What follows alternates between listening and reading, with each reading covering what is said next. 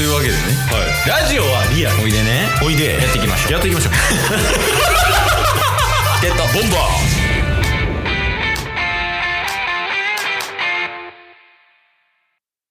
なんかもうなんか先週も話したかもしれないですけどやっぱこれが頭の回転につながってるんですって絶対ーいやそれで言うとやねんけどおちなみにですけど、はいあの編集者タスさんに、はいあの日曜日もう差し掛かってます えはいですけど、はいあのねあの最近言われて気づいたことやねんけどはいはいあのこのラジオをしたことによって手に入れたものおあのねやっぱ説明力がむちゃくちゃ上がってるっぽいおまあその仕事とか、うんまあ普通に何かを解説するときとかはいはいはだいけど、あの、ほんまに、つい最近複数人から言われたのが、うんいやあの、例えばやけど、うんヨメスと、はいこの前バスケ見てて、うんで、まずそのバスケはケース好きですと。はいはい知識あります。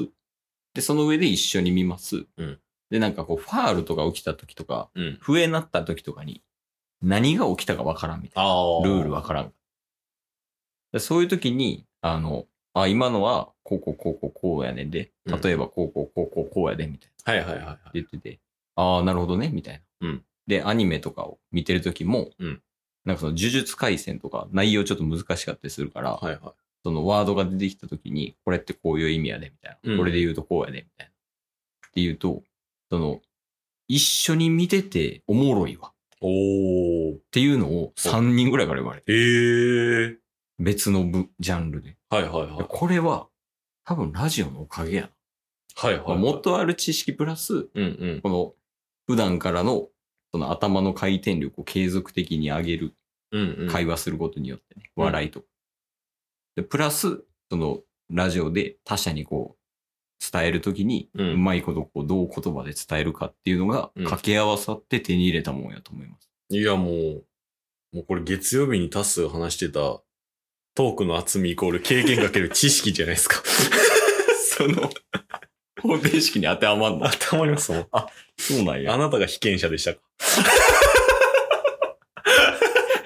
いつの間にか、意見されてた。いやでもこのチケボーあれやもんな、その勝手に研究して勝手に被験者になってるスタイルが多すぎるからな。っていうのあったけど、やっぱ大事よね、うん。ほいんまに。や、そうやと思う。それ、まあいいことっすよ。まあ、例えでうん。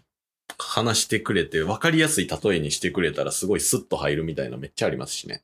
イメージのしやすさって大事。うんうんうんうん。あとやっぱ何でもやけど、その強制力とかルールっていうのはうやっぱん。必要ですよ。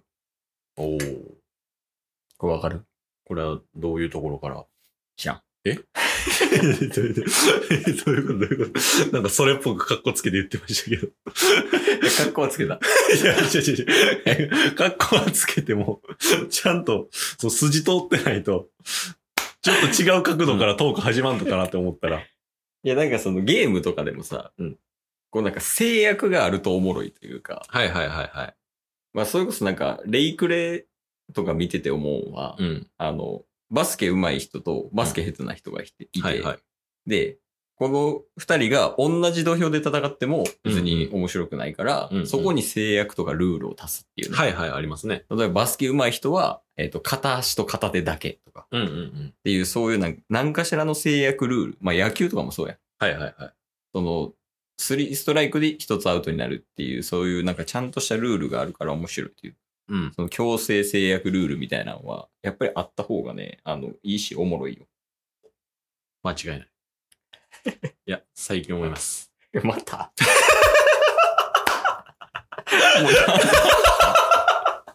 確かに。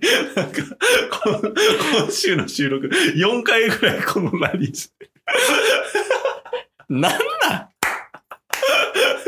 ちなんか、よくわからんストーカーみたいな。でそうやね。まあ、ね、思ったんや、でも。いや、もう思いますよ。あ、そう。なんかやっぱその、それこそ本読んでたりとかして、うん。その自由なことは、うんあの、本当の意味での自由なのかみたいなやっぱりああある程度制限された中でこそ自由が生まれるんじゃないかみたいなのを、あうんちょっと似たようなことを、あの、金曜日か、うんあの若林さんの本でも書かれてたりしてたんで、あはー。い、そういう意味では似てますよ。 いや、もう一緒やん。いや、そうや制限があるから自由があるっていう考そうそうそうそうえ方ですね。うん。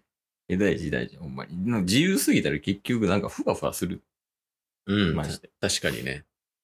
そういうなんかこう制約がある中でどう自由を手に入れるかみたいなのがうん面白みあるところというか、はい。